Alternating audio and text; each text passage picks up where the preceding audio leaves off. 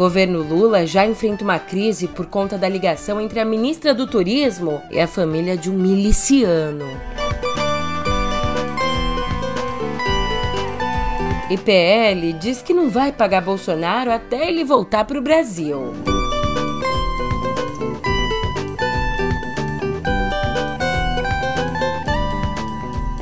Por fim, mas não menos importante, o bolsonarismo na mira da superquebra de sigilo ordenada por Alexandre de Moraes.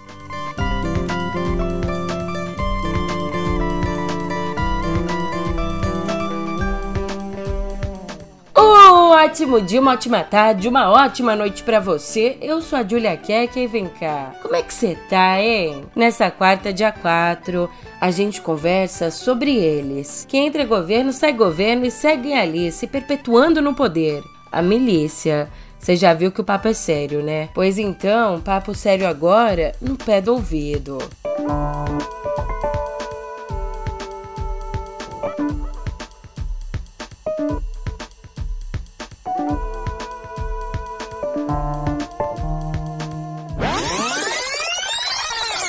Uma investigação da Polícia Civil aponta que Juracy Alves Prudêncio comandava uma milícia envolvida em mais de 100 assassinatos na Baixada Fluminense. A nomeação dele para assessor de gabinete da Secretaria de Defesa Civil e Ordem Urbana de Belford Roxo foi publicada no Diário Oficial do Município em agosto de 2017. Antes de ser nomeado, o ex-sargento da PM estava na cadeia. Ele foi preso em 2009 e condenado a 26 anos por associação criminosa e homicídio. Milícias até agora conhecidas apenas na cidade do Rio começaram a operar também em áreas rurais. Ameaçado de morte, este homem foi obrigado a fugir de um assentamento rural em Nova Iguaçu, na Baixada Fluminense.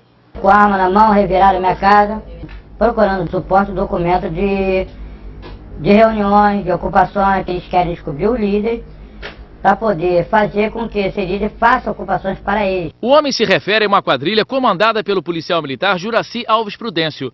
O PM queria que o ex-líder comunitário trabalhasse para eleger os candidatos indicados pela milícia, um grupo formado por policiais e ex-policiais que oferece uma suposta segurança a moradores de áreas pobres, em troca de dinheiro.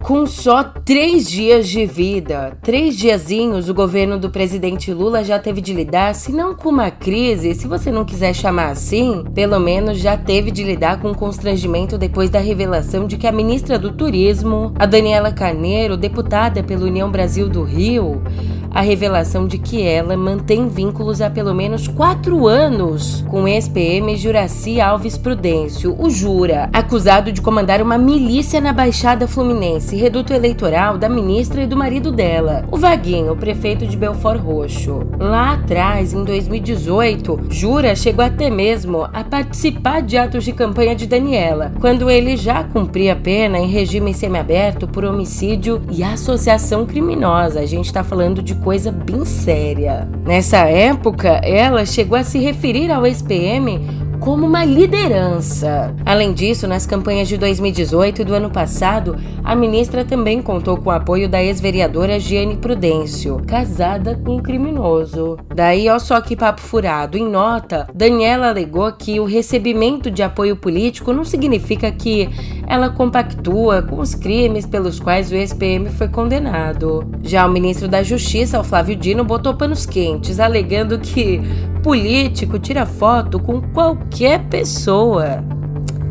Pra ficar claro, a Daniela Carneiro tá ali na ala das indicações políticas, se tornando ministra exatamente na cota do União Brasil e por ter sido, junto com o marido, uma das poucas lideranças da Baixada Fluminense a declarar apoio a Lula.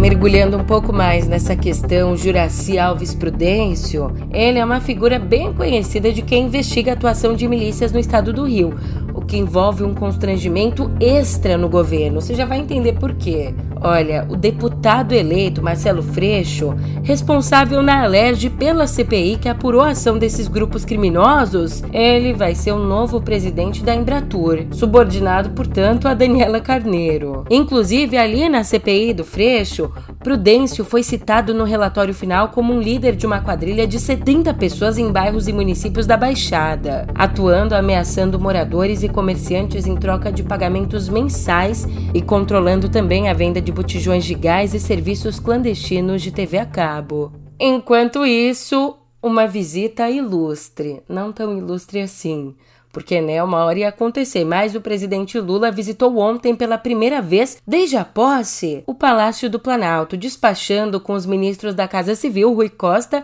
e da Defesa, José Múcio Monteiro. E antes de entrar ali, é claro, ele não é bobo, antes dele entrar, a Polícia Federal fez uma varredura à procura de grampos e outros aparelhos de espionagem. Mas esse, de fato, é um procedimento rotineiro e ia acontecer de qualquer forma porque ele acontece mesmo a cada vez que muda o ocupante do palácio.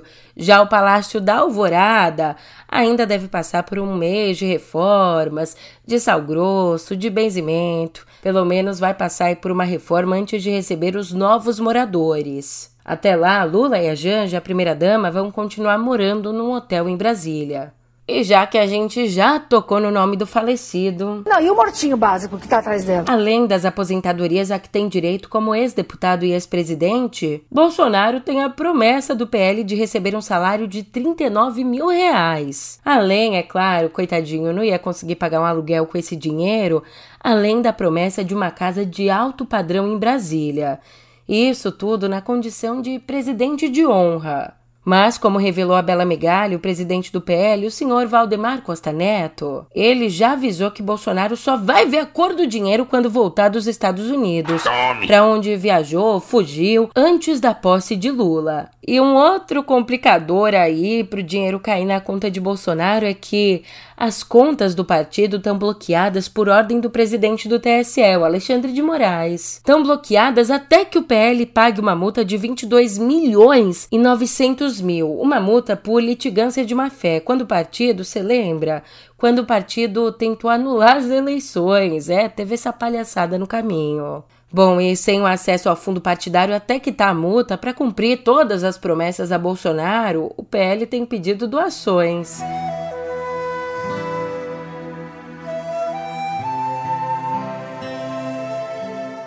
Ainda no PL, ou mais ou menos ainda no PL, porque quem tá com o pé dentro, outro pé fora do partido é a deputada e ex-ministra Flávia Arruda, que pediu desfiliação depois de receber críticas por ter abraçado o presidente Lula na cerimônia de posse dele. Eleita deputada em 2018, olha que interessante, ela era candidata oficial do bolsonarismo ao Senado pelo Distrito Federal no ano passado, mas acabou sendo atropelada pelo apoio explícito da então primeira-dama Michelle, um apoio à também ex-ministra Damares Alves. Elas são amigas pessoais, a Damares e a Michelle. E com esse apoio, Damares acabou eleita. Você já sabe o fim dessa história. Mas, né, quem diria que a Rudete, carinha do Centrão, não seria fiel a Bolsonaro, quem diria? Cavalo. Já no caminho contrário, um que é fiel ao vigiar e punir. O ministro do Supremo, Alexandre de Moraes, determinou no último dia 12 a quebra de sigilos telefônico e telemático de 8 pessoas ligadas ao círculo interno de Bolsonaro, como nos revelou agora o Ricardo Rangel. E o objetivo dessa quebra é identificar organizadores e financiadores dos atos golpistas. Só que essa decisão tem um detalhezinho que pode abrir espaço para contestações. Aqui a gente teve autorização prévia de quebra de sigilo de todas as pessoas que mantiveram contato com os 8 investigados. Ou seja, isso quer dizer que um empresário, um jornalista, qualquer pessoa que falou com um dos 8 investigados, que falou aí por telefone, se tornaria automaticamente investigado também. Também no Supremo, outro senhor, o senhor ministro Gilmar Mendes determinou que a Polícia Federal apreendesse mais 3 armas da deputada Carla Zambelli. Toque, toque, toque. 3 batidinhas na porta. E aí, quem está do lado de dentro pergunta, quem é? E a resposta é a Polícia Federal. Com isso, nessa terça, a parlamentar foi alvo de um mandado de busca e apreensão da Polícia Federal. E a operação de ontem teve sim um aval da Procuradoria-Geral da República. Antes, em dezembro, no mês passado, Gilmar Mendes já tinha ordenado o recolhimento da pistola usada por Zambelli para ameaçar um homem nas ruas do centro de São Paulo às vésperas do segundo turno. E lá fora, uma notícia importante da Câmara dos Estados Unidos. A tênue maioria conquistada pelos republicanos nas eleições legislativas, essa pequena maioria dá ao partido o direito de escolher o speaker, um equivalente ao presidente da Câmara. Mas as divisões internas do partido fizeram com que a escolha fosse adiada para hoje. Tido como favorito, o deputado Kevin McCarthy enfrentou resistência da linha dura trumpista e não conseguiu até agora a maioria em 3 rodadas de votação. Essa é a primeira vez em mais de 100 anos que o speaker não é escolhido já na primeira rodada.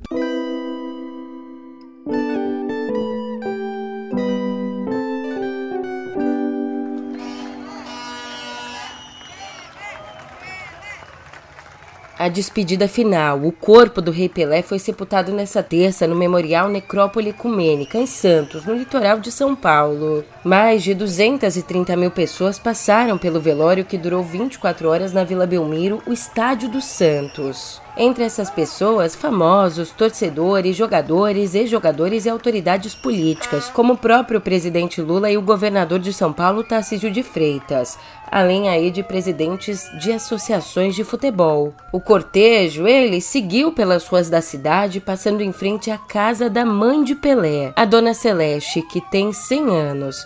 Então foi até o cemitério, onde aconteceu uma cerimônia fechada para os familiares. O rei do futebol nos deixou em São Paulo no último dia 29 por conta de complicações de um câncer de cólon.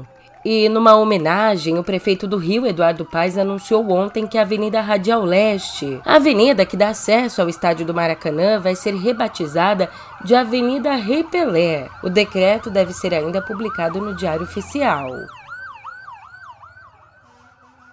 E mudando de assunto, a gente conversa agora sobre saúde, na verdade, sobre resultados na área da saúde, porque um projeto da Fiocruz, em parceria com o Ministério da Saúde e também a Sociedade Brasileira de Imunizações, esse projeto que foi lançado lá em dezembro de 2021, ele deu certo! E só pra você entender, o objetivo dele era elevar as taxas de vacinação do público infantil na Paraíba e também no Amapá. Mas, Julia, como é que esse projeto funcionou de verdade? Primeiro de tudo, foi feito um diagnóstico das dificuldades de vacinar as crianças.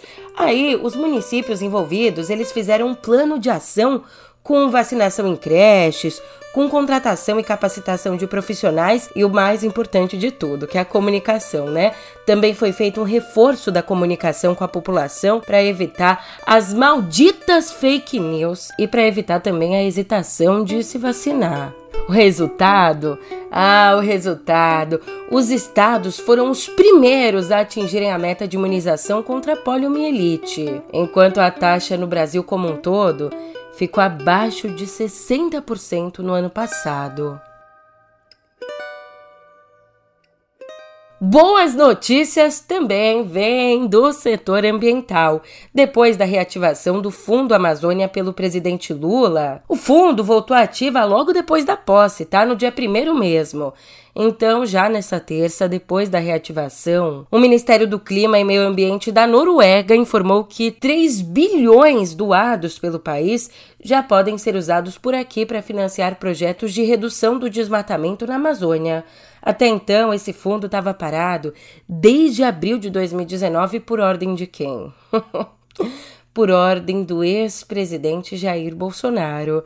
E de lá até a posse de Lula, a Noruega e a Alemanha, os dois principais doadores da iniciativa, anunciaram a suspensão de repasses para o fundo.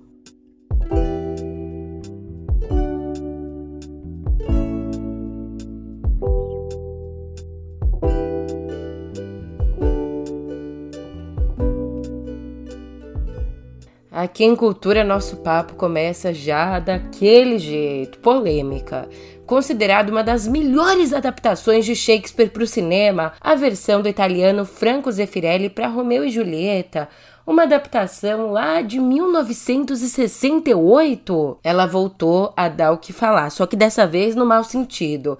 Isso porque Olivia Hussey e Leonard Whiting, que viveram um trágico casal, estão processando a produção por conta das cenas de nudez que, segundo eles, o diretor os coagiu a fazer. E assim, uma das questões do longa é que quando eles estrelaram o filme, os atores tinham as idades dos personagens. Ele com 17 e ela com 15, o que explica a relutância em aparecerem pelados. Ainda, de acordo com os advogados dele, Zeffirelli garantiu que... Olha, aqui tá escrito as nádegas, mas eu vou ser clara.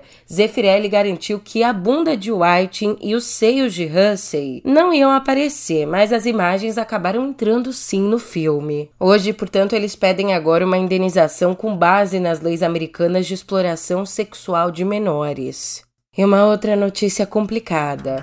Ainda é bastante grave o estado de saúde do ator americano Jeremy Renner, de 51 anos. Renner foi atropelado pela própria escavadeira quando tentava ajudar um motorista preso na neve. E por conta do acidente, ele sofreu várias lesões no tórax, passou por 2 cirurgias e segue na UTI. 2 vezes indicado ao Oscar, ele é mais conhecido como Gavião Arqueiro da franquia Vingadores.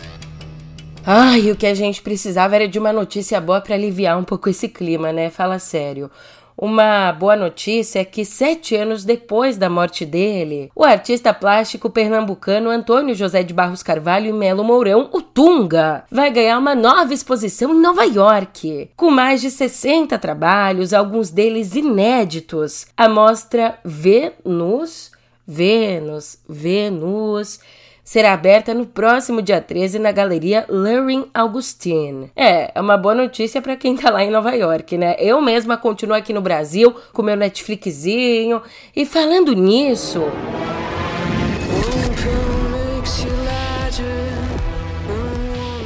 Pedigree nem sempre é garantia de sucesso. Os criadores da aclamada série Dark, os alemães Jan Fries e Barenboim Oder, eles anunciaram nas redes que a Netflix decidiu cancelar a outra e mais nova empreitada deles, a 1899, que teve só uma temporada. E eles informaram assim, abre aspas, adoraríamos ter concluído essa incrível jornada com a 2ª e a 3ª temporadas, como fizemos com Dark. Mas, às vezes, as coisas não acontecem como planejado. Fecha aspas. Tentando aqui não te dar muitos spoilers, essa série, ela se passa, adivinha em que ano? 1899. Como você adivinhou, cara? Olha, ali ela mostra passageiros de várias nacionalidades num transatlântico tendo que lidar com a missão de resgate de um outro navio desaparecido. Só que do mesmo jeito que acontece em Dark, aqui nada é o que parece, incluindo o tempo e a realidade. A Netflix não informou o motivo do cancelamento. Aliás, meu bem, aqui no Brasil, 1899 provocou uma baita polêmica quando a quadrinista Mari Cagnin acusou os produtores da série alemã de plagiarem elementos da HQ dela, a HQ Black Science, lançada em 2016. Os criadores da série negam a acusação, é claro, né? Ninguém fala assim, é verdade, eu plagiei. Mas os criadores da série negam a acusação.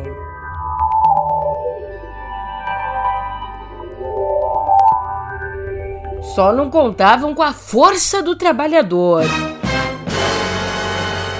Ontem, um grupo de 300 funcionários da Microsoft votou pela entrada da empresa num sindicato, votando, portanto, no que será aí o primeiro sindicato da Microsoft nos Estados Unidos. Um baita de um passo. Esses profissionais aqui que participaram da votação são encarregados de testar os jogos da ZeniMax Studios. É interessante, né, esse movimento de volta para os sindicatos, de fortalecimento dos sindicatos, principalmente no mundo digital. Interessante. Já essa notícia aqui, essa outra... é uma beleza que só. A Deezer, ou o Deezer. O Deezer confirmou que foi alvo de um ataque hacker que roubou os dados de 229 milhões de usuários ainda em 2019. Desses, mais de 37 milhões eram usuários brasileiros. A violação acabou sendo divulgada pela primeira vez em novembro do ano passado e o responsável pelo ataque postou os dados para venda num fórum de hackers. E o que é que a gente tem dentro desses dados? A gente tem várias informações roubadas, como nome e sobrenome, datas de nascimento, e-mail, localização e ID de usuário. Segundo a plataforma de streaming, os dados foram roubados por meio de uma invasão a um parceiro terceirizado. Nessa invasão, o Brasil foi o segundo país mais afetado, perdendo só para a França. E por fim, uma outra informação. Eu tô indo nessa, mas você sabe, eu volto amanhã. Até lá!